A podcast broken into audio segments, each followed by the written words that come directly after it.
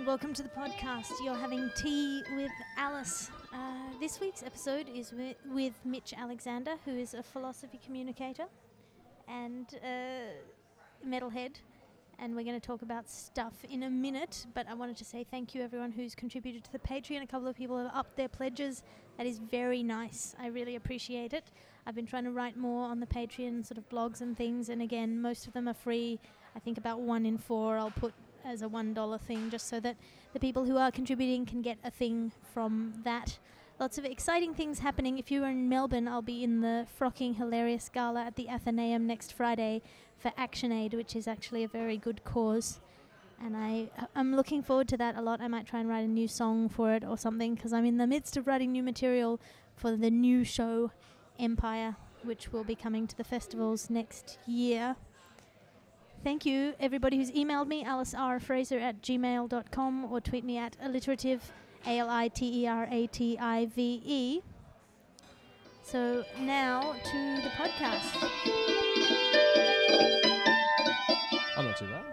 You've caught me uh, communicating Uh, philosophically. You mean using your phone? Yeah, I'm just checking Facebook. that's what. That's all it is in this day and age. I think if Dr. Karl and Neil deGrasse Tyson came up in the age of smartphones and Facebook, that's what they would be doing. Yeah. They do do it actually. Like, I mean, Richard Dawkins, he tweets heaps. so Maybe he shouldn't. Maybe maybe some people shouldn't have Twitter. Maybe you should pass a certain kind of test before you. I mean, I'm sort of in this morose period because I've been simultaneously doing the um, social media stuff for the project and also the project on Channel 10, not my secret project. Um, but the number of friends who I'm like. I've got to go work on the project, and they're like, fine, don't tell me then. Is uh, As far as vague name goes, that was just funny watching it go like the 7 p.m. project and then the 6 p.m. project for a little while, like two weeks, And the then- 6:30 p.m. project, and I was like, this is not let's working. just call it the project and assume we won't be given a time slot that is fixed. Since they changed it to the project, it's had a fairly consistent time slot. Yeah. Yeah. but that's the way you have to let it go before it comes to you. Yeah, Um, that's how the world works. So we are living in a world where yesterday the American election came through. so everything is now meaningless. Is effectively Well, I was going to talk about um, moral reasoning actually because I was listening to uh, You Are Not So Smart, which is an excellent podcast. Uh, and he was talking about moral reasoning, and I was thinking it was really fascinating because it had some insights that I hadn't yeah. Really, I don't think I'd really internalized those yet. Um, well, no, you know what I mean. Like, No, I'm just laughing at the fact that we just got dip. Yeah, we got dip because we are As sitting we in the Acme Cafe. Shout out to Acme Cafe where we've got some I feel like it's now. almost sponsorship. Uh, yes, we do have tea coming. We have a peppermint tea and a ginger and lemongrass tea. What Mhm. would you prefer? I'll try. Can I try a bit of both? Yes, I don't know which one I want. All right. But um, yeah. So I do. I do like I'll that pour. we're living in living in a post President Trump world. talking Well, about. President-elect Trump. That's that's oddly hopeful. That one's peppermint. I'll try that. Hopeful that's in that you think something might happen. I think he'll get impeached. I don't think I don't think he'll last the four years. Um, I could be wrong. Everyone's been wrong about all of this the entire time, but I just don't think when you've got the two the, the two parts of the establishment what not wanting you there. That's the lemongrass and ginger. Cool. Like I, I just think I don't think it's I don't think he's in a tenable situation. But what I'm worried about is the um, the person that comes next. Yeah. The person who Learns the lessons. Well, the person who already gets politics, but who has the charisma to carry off a Trump-esque campaign. Um, but anyway, everyone everyone knows what's going on with Trump. If I'm assuming if they're listening to this podcast, they're well aware of not only Trump being president-elect, but also a lot of the reasoning behind how it happened and why people got it wrong and whatnot. But what did you want to hit up about um, moral reasoning? Moral reasoning. That they did these really interesting studies on this idea. First of all, the thing that was interesting was that whether you're conservative or liberal doesn't have a, a huge amount to do with choice necessarily. It has to do with the way you're geared. You either, I mean, this is overly simplified, but you either sort of have a taste for purity, or moral, like moral purity re- reasoning appeals to you, or you have this kind of taste for novelty, and then you and then you'll be more interested in sort of these empathy reasoning. So liberals sort of argue along empathy lines, conservatives argue along purity lines. Yeah, right. And so they did these studies on persuasion, and you can persuade a conservative person of a liberal position or a traditionally liberal mm. position if you put it in terms of their moral values, and vice Yeah. versa. So you can convince a, a liberal, you know, some, not all, but you can convince some liberals of the idea that everyone in America, I mean, this study was done in America, that everyone in America should speak English Yeah. if you frame it in terms of equality of opportunity Yeah, yeah, yeah. and you can com- ca- and you can persuade some conservatives of sort of gay marriage rights and so on and so forth if you talk about um, patriotism. Yeah. So they Well, found we this out, but then the other other insight. Sorry to interrupt. I'm just going to get this out. and I'm then you just interrupting you. um, the the other thing, the other m- massive insight that they had was that people don't like doing that. So you don't just want someone to agree with you; you want them to agree with you for the right reasons. Yeah, for your reasons, which you know are right. Yeah, and that's where it all sort of breaks down horribly. Yeah, yeah, yeah. Which, I mean, makes sense. That like spin has been a thing forever, Yeah. and it's the yeah, like I forget exactly what it was, but there are. Oh, we we were talking the other day about um, conservative reasons for marriage equality, and one of them is like taking all the hassle out of litigation when it comes to children and the rights of parents and blah blah blah. A lot of that can just be sort of simplified if everyone is on the same footing. We don't have all these extra type of um, laws or like needing to use the courts and all that sort of stuff. Um, and the same sort of thing of the conservative position in um, uh, Switzerland.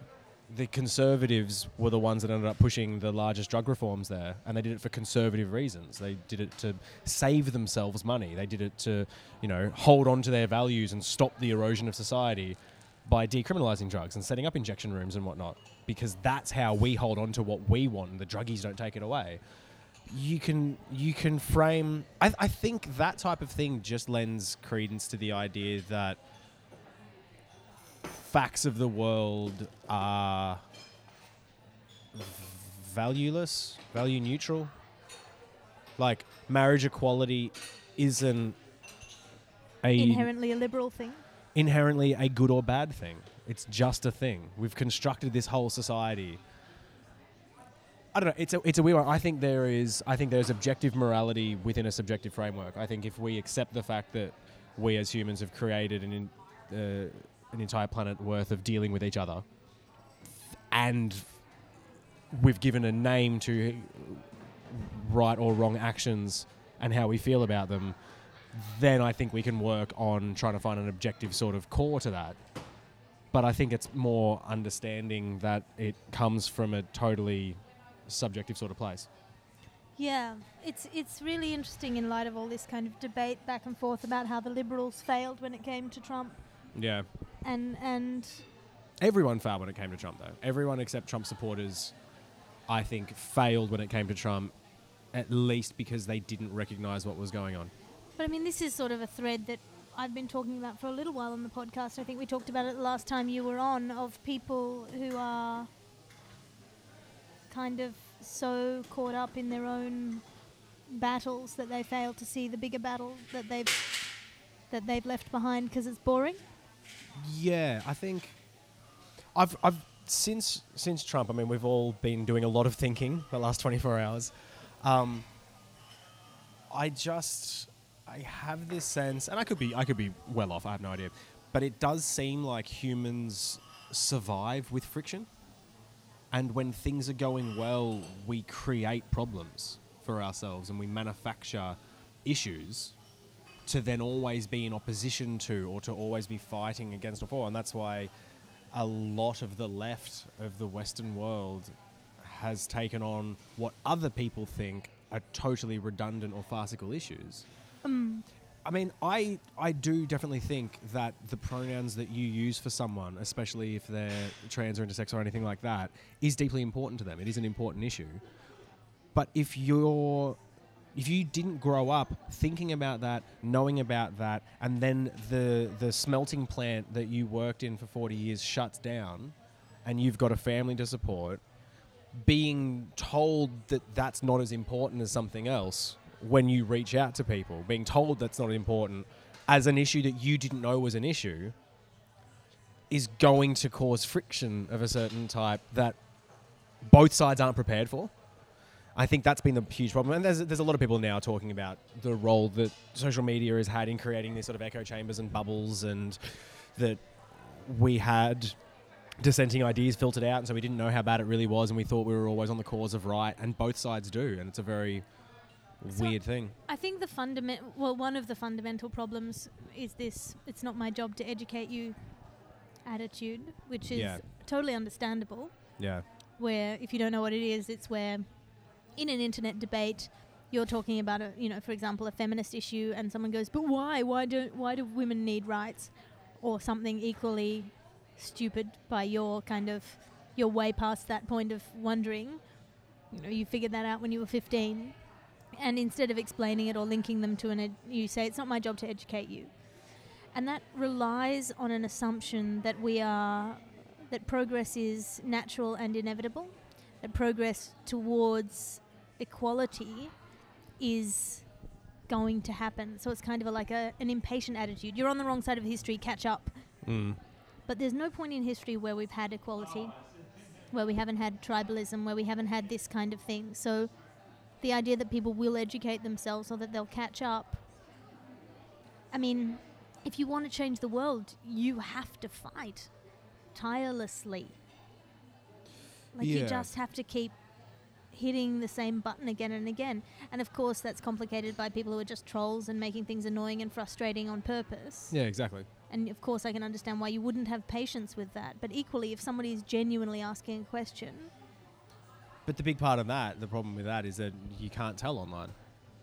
yeah, it's really it's really hard to tell. I I was accused years ago of perpetuating microaggressions because I was genuinely asking questions about something I was ignorant on, and that was the first time it hit me with this the weird vitriol of it, the the the f- the impassioned fury that they had to tell me that what I was doing was problematic in asking and trying to expand my mind, that I should go away. And I think there is something to that to the point of Well, of course, you're impatient. if yes. you're if you're interested in something, I mean, like the other people, if you're interested in something or you want to learn, you can you can Google it. It isn't anyone's it isn't anyone's job. No one has an obligation to you to educate you. But if you're both online and you're both talking on a fucking Facebook thread, just type a few sentences. yeah, Either don't engage at all, Mm. don't spend the energy telling someone that you're not going to spend energy on them. yeah. That's what Well, that's what pisses me, me off about Also, it. the like go Google it is also like you're assuming that they won't end up on a Reddit forum. Breitbart. Brett that they that they'll have the education to be able to tell what is a legitimate source Yeah. and what isn't when no one really can. Which I think is, is a problem of the left as well. Like, just because someone has a blog with a large reach doesn't mean that their new think piece is in any way well thought through or valid or helpful. It's we're all we're all guilty of it. It's very nice to find people that agree with what you. Right, I was I was talking to someone today. But then it's the Um, assumption that if you find the right information, you will know that it's the right information Yeah, because exactly. it will feel right to you.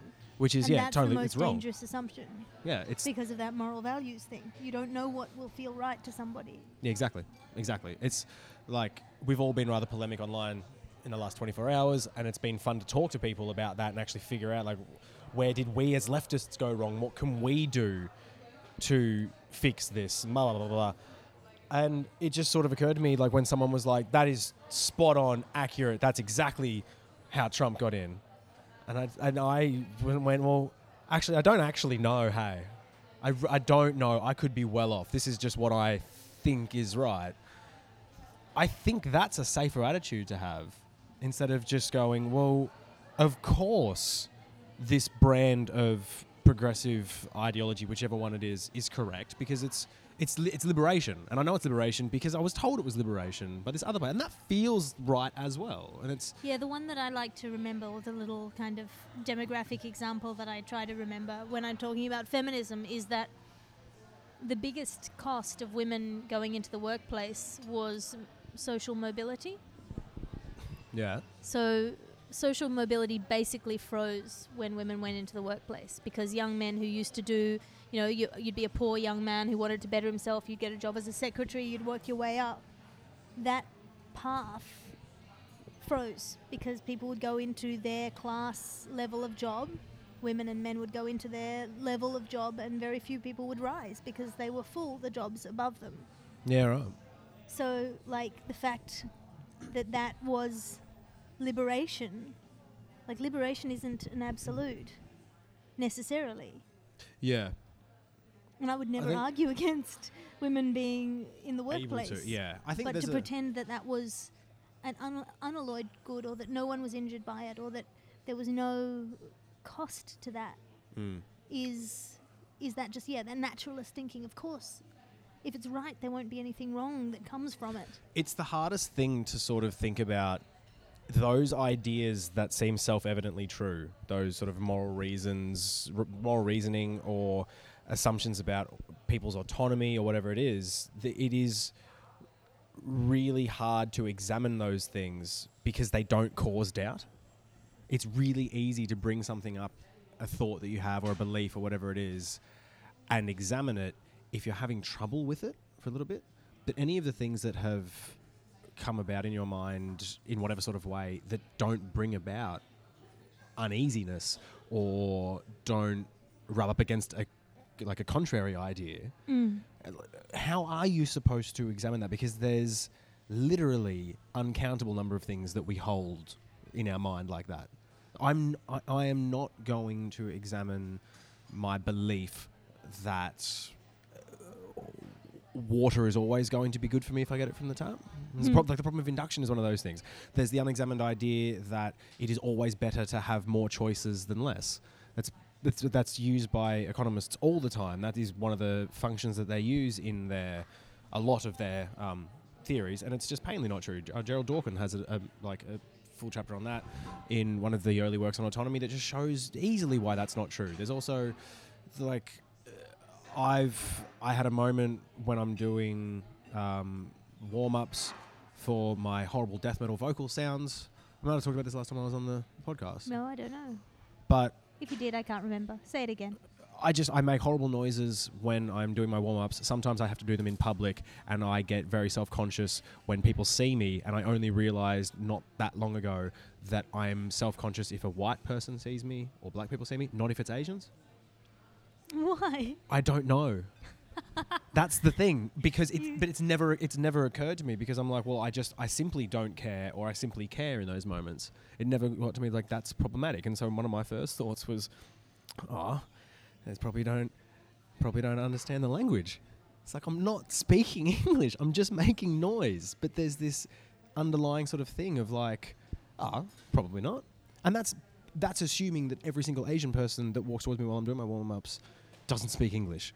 Some of them definitely do. probably most of them do Like, when I, when I said like most of them probably have Australian accents even, and I'm just still just like, well, unless I know that, then they probably don't. And it was this weird unexamined thing. There was another moment when I started uh, post grad. I just assumed all the women in my cohort were older than me. just I, j- it was just that was a given. And it, but why did you do you know why you assumed that or is I it can only think I can only think it's because if they were there was no conceivable way that there would be younger women at a at the level that I was at academically. oh zing man But that's that's the thing. And when I thought of that, I was like, well, that's abhorrent. That's a horrible thing. But it was unexamined in my mind, and it Mm. just filtered in. And it wasn't it wasn't that I looked at everyone and went, hmm, they all must be older because of this reason. It was. Oh, should we pick this up later? Is that gonna? yeah they've just turned up the music massively Let's let's finish this tea, do a runner, and pick this up later. all right I mean, I mean i've already paid so it's not exactly Oh, a shit. runner all right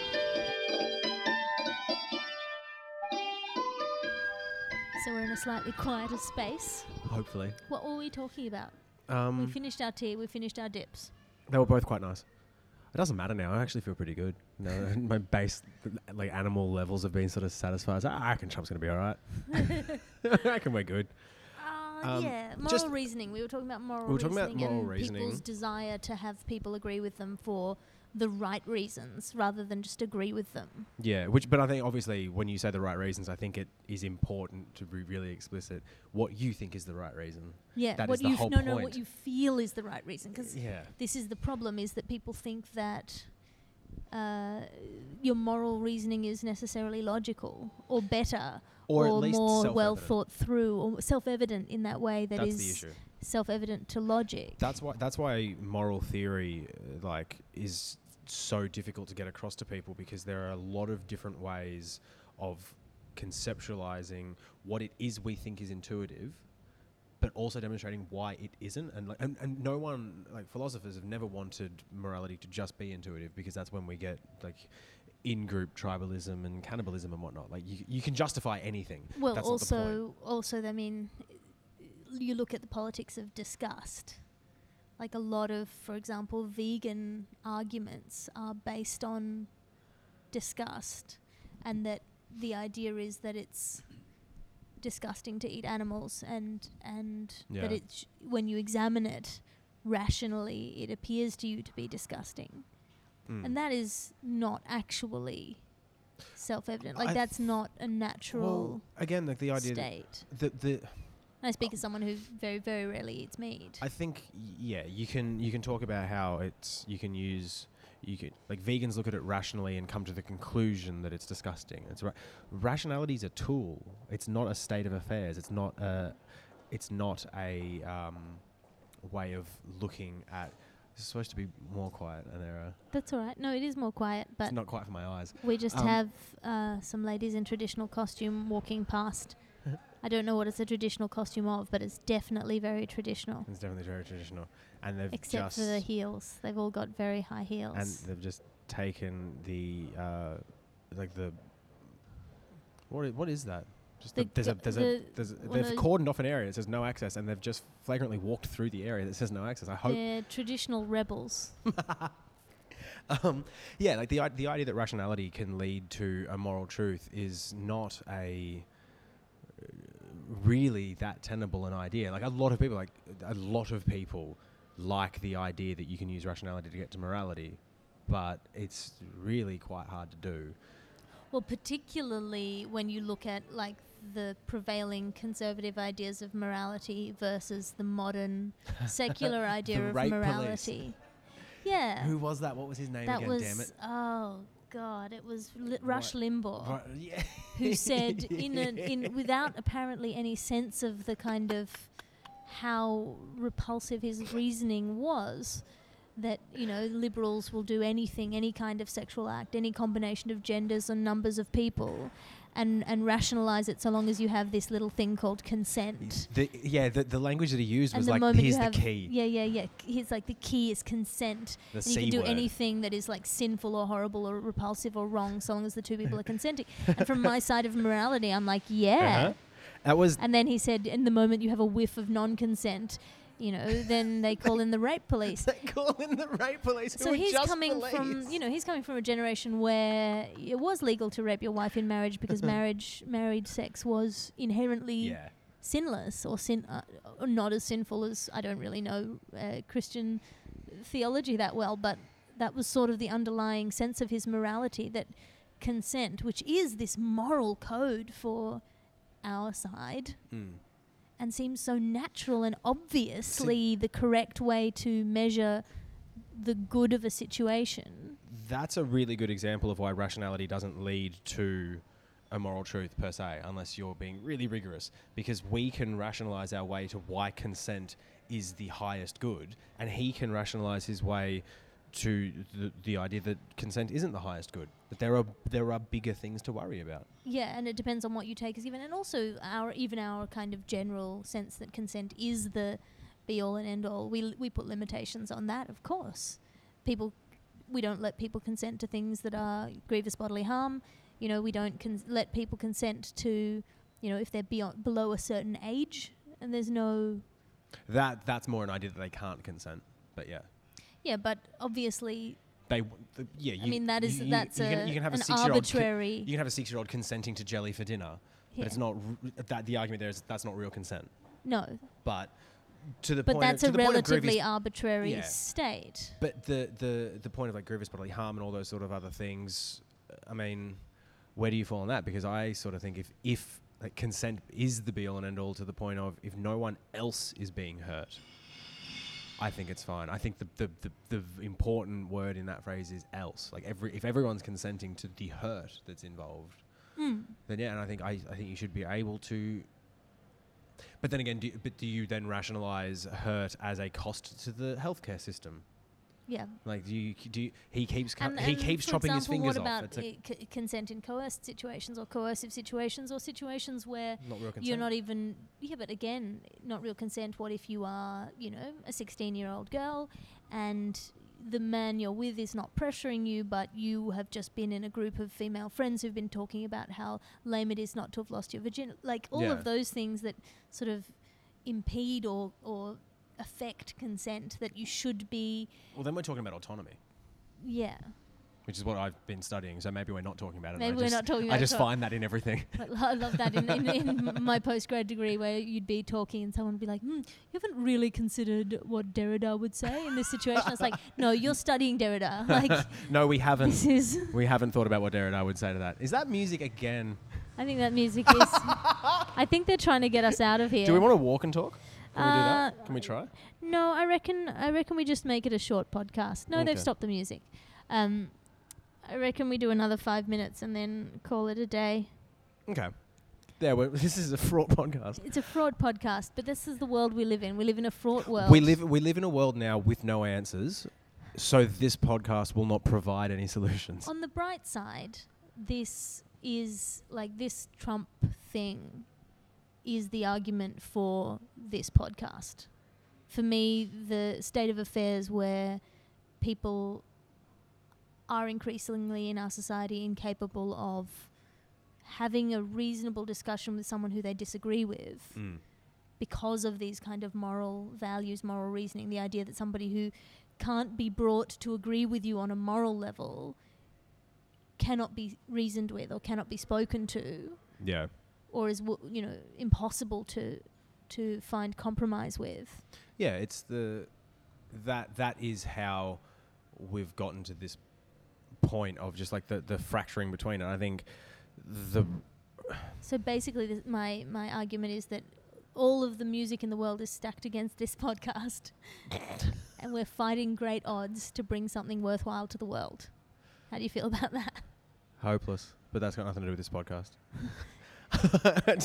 What what makes you feel hopeless?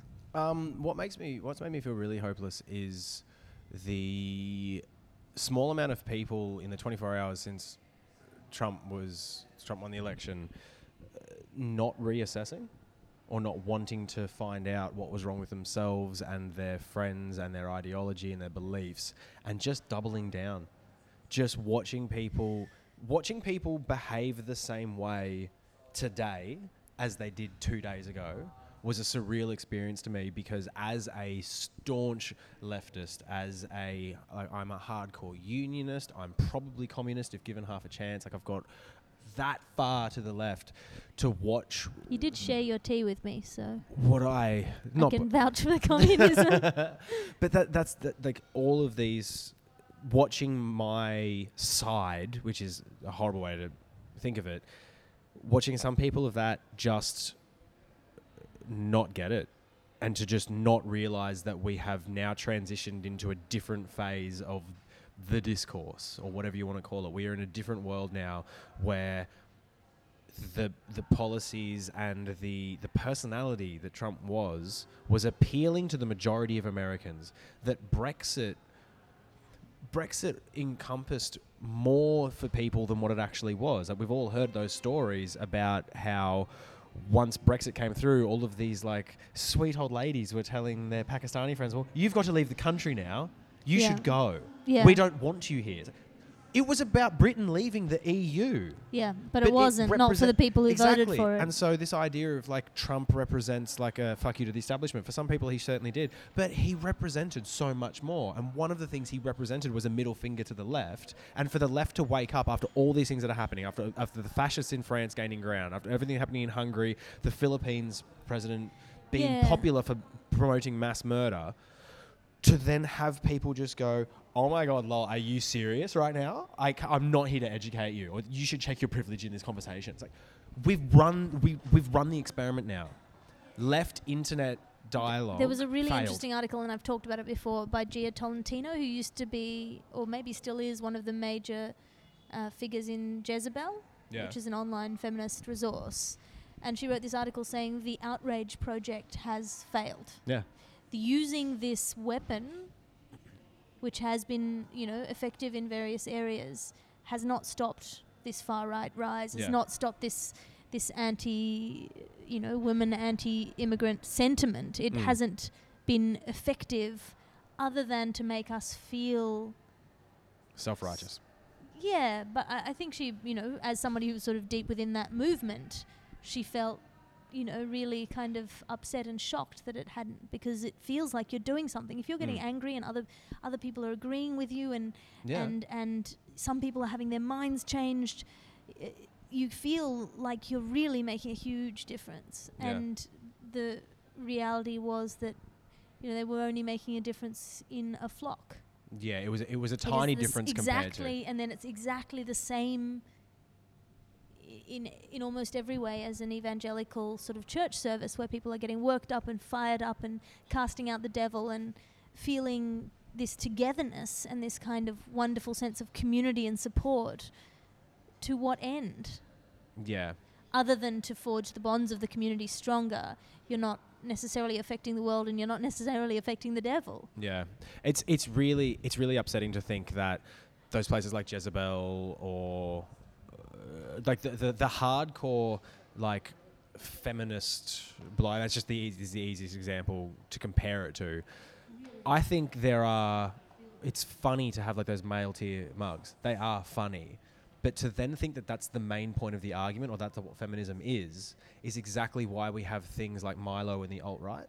Yeah. That is because, w- and we we think in our bubble on the left side, it's like, well, we're for equality, we're for progress, we're not for anti-Semitism. So obviously we're right. We all know Nazis are wrong. That's object. That's an objective fact. The people reading the blogs on the alt right have the same feeling of self-righteousness and correctness as the people reading the blogs on the far left. Yeah. And that's what no one has managed to sort of come together on. It's and like, other oh, than going, yeah, the but their feeling is wrong, yeah, there's not much more of an argument that has It's been self-evidently direct, wrong. Directed at that. That it's It's the sense that other people should understand the righteousness of your cause, Mm. and the frustration that they don't, and the unwillingness to be confronted with constant reminders that they don't, Mm. and that you can't persuade them to. And that some people are just going to think that women will be happier if they're looked after. Like all of that stuff, you need to There's an engage with if you want those people to change their minds. Do you think? Because I have a feeling that there is a fundamental difference between the left and the right, and in politics, it's usually that the right don't curtail to the left at all when they're in power; they just kick. And then whenever the left get into power, or the more left get into power, they try to appease both sides. And there does seem to be this difference of the left get frustrated when we're shouting online, and people aren't agreeing with us, but it doesn't. There doesn't seem to be the same desire to change people from the alt right and the red pill and those sort of places. They seem to revel in the fact that they are right, and they just let the children whinge. And oh, it, it, it, now these tears feel good, but there's no active. No, you know what? Feminism, it's, turned into the same thing in a lot of circles online. There is no attempt to change men's minds on things. There is just, um, male tears, here's my picture with my mug again. And that's Yeah. just that's just as frustrating as someone who d- agrees with the tenets of feminism. The d- deal. I mean, think I think it's the delegitimizing, because so much of of recent history, particularly, but arguably most of history, has given so much airtime to, quote, white men. Yeah. Then the sense that they there there's this kind of victorious kicking the bully sense From who? The left. from the left when when white men are not allowed to have their say. Shut up. Yeah, you yeah, don't yeah. get to speak anymore. I do think part of that is the reaction from white men has been so overblown because they've not had anything taken away. They've just now got more competition in the form of minorities and women and everyone else who never had a voice before. Now they're struggling to maintain the superior voice. Yes. S that's the issue. It's not that they've got eroding freedoms. They've just got competition because more people are on more of an equal footing. But I mean, it More is to a certain But yeah. extent a zero sum game. Yeah. They're not wrong there. Yeah. And and to tell them that their feelings aren't even legitimate is then sort of putting the boot in on somebody who is like it's not to say And that's what Like- Trump did. But like what Trump, what Trump did like was. a, a, a, a billionaire child having a toy taken away from them is as sad as a poor child having a toy taken away from them. Yeah. Even though it is objectively a more trivial offence, but to simultaneously privilege um, narratives of personal feeling and then say, but you're not allowed to have feelings. Yeah. We're allowed to have feelings because we haven't been allowed to talk about our feelings, but you're not allowed even to have them. yeah. You just need to shut up and get back in the bin and, like, you know, Yeah. make space for us. Yeah.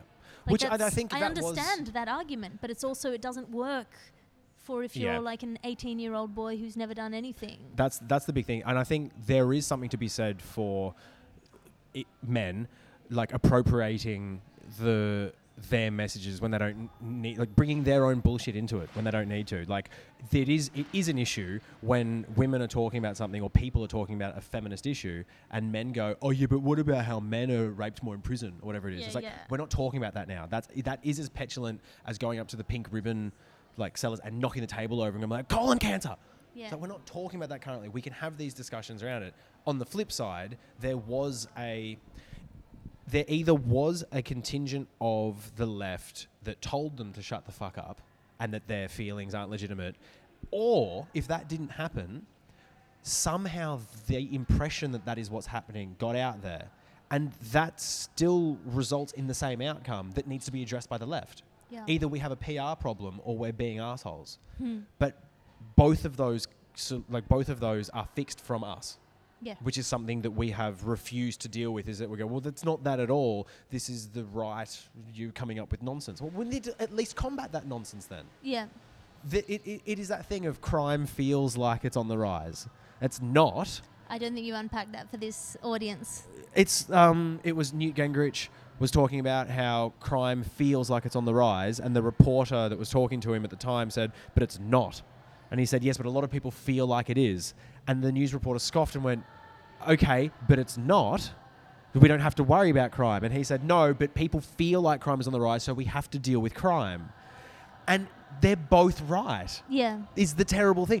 You ca if you ignore the fact that people think crime is up Yeah. then you have Trump getting elected because people will regardless think that crime is on the rise. Yeah. You have to be seen to be dealing with it. And you can't just give raw fact. That's what I liked about Bernie Sanders. I think he was the first uh, left figure in a long time that went. He didn't go screw the facts, but he just sort of went, I have the facts behind me. If I need to back this up, I can. But I'm appealing to emotions. I was talking about this with you the other day. He didn't go, well, look, we can take funding away from the military in these certain ways, and then this is how we can roll it into healthcare. And with that healthcare funding, over the course of four years, we can start to get uh, more dental work. He just went, you all Americans, you're all proud people, you need teeth. How come Americans don't have teeth? And people went, fuck yeah. And Donald Trump did the exact same thing. Yeah. But so many people either I think, think the traditional party has started downstairs. I think it might have. These are quite directional mics, so I don't think they'll pick up a huge amount. Don't point them at the Um, music. There's, there's no way that's not in the background, but No, it is in the background, but it's not. you I know, um, there is. atmospheric. I think the biggest chunk of the reasons for why Trump got in are based in the right and problems with the right. And I think anyone who is. I don't think there's a conservative out there that should be pro Trump, except for maybe the, the isolationist policies. And there should be no conservatives really into one nation. And the idea of Brexit being a conservative position is just sort of weird. It's a, it's a right wing sort of Position.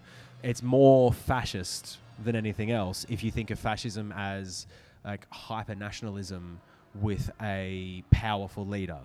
Yeah. It's closer to that idea of just strength of the nation. yeah. And I so I think a lot of the problems need to be addressed by the right itself. The, the Republican Party needs to think about what the fuck it's doing. The different factions in the Liberal Party in Australia need to think about what they're actually doing, holding the country to ransom with something like the marriage equality plebiscite and whatnot. But as a leftist, and it sucks to think that we're talking about all the problem of being in the echo chamber and the bubble, but as a leftist, I'm going to work on the left. I Yeah. n- we need to fix ourselves. And again, if we're talking about how unwilling the left are to listen to nearly everyone, Yeah. there's at least a chance they're going to listen to other leftists as opposed to right wing conservatives. I think the music is telling us this is the end of the podcast. There's no hope. There's no hope. Hug your fam. Just love people. Love people viciously and with an With intense consent. fury. Without consent from afar, don't mm-hmm. involve the other person if you love them. But if there's consent, no, if there's love, love, just love each other as hard as you can, as furious as you can, because that's what you get to go to bed with and wake up with. The rest of it, there's no hope. We should burn this place to the ground and salt the earth. We're fucking rubbish. We Alright. deserve tire fires. You're having tea with Alice. Not for long.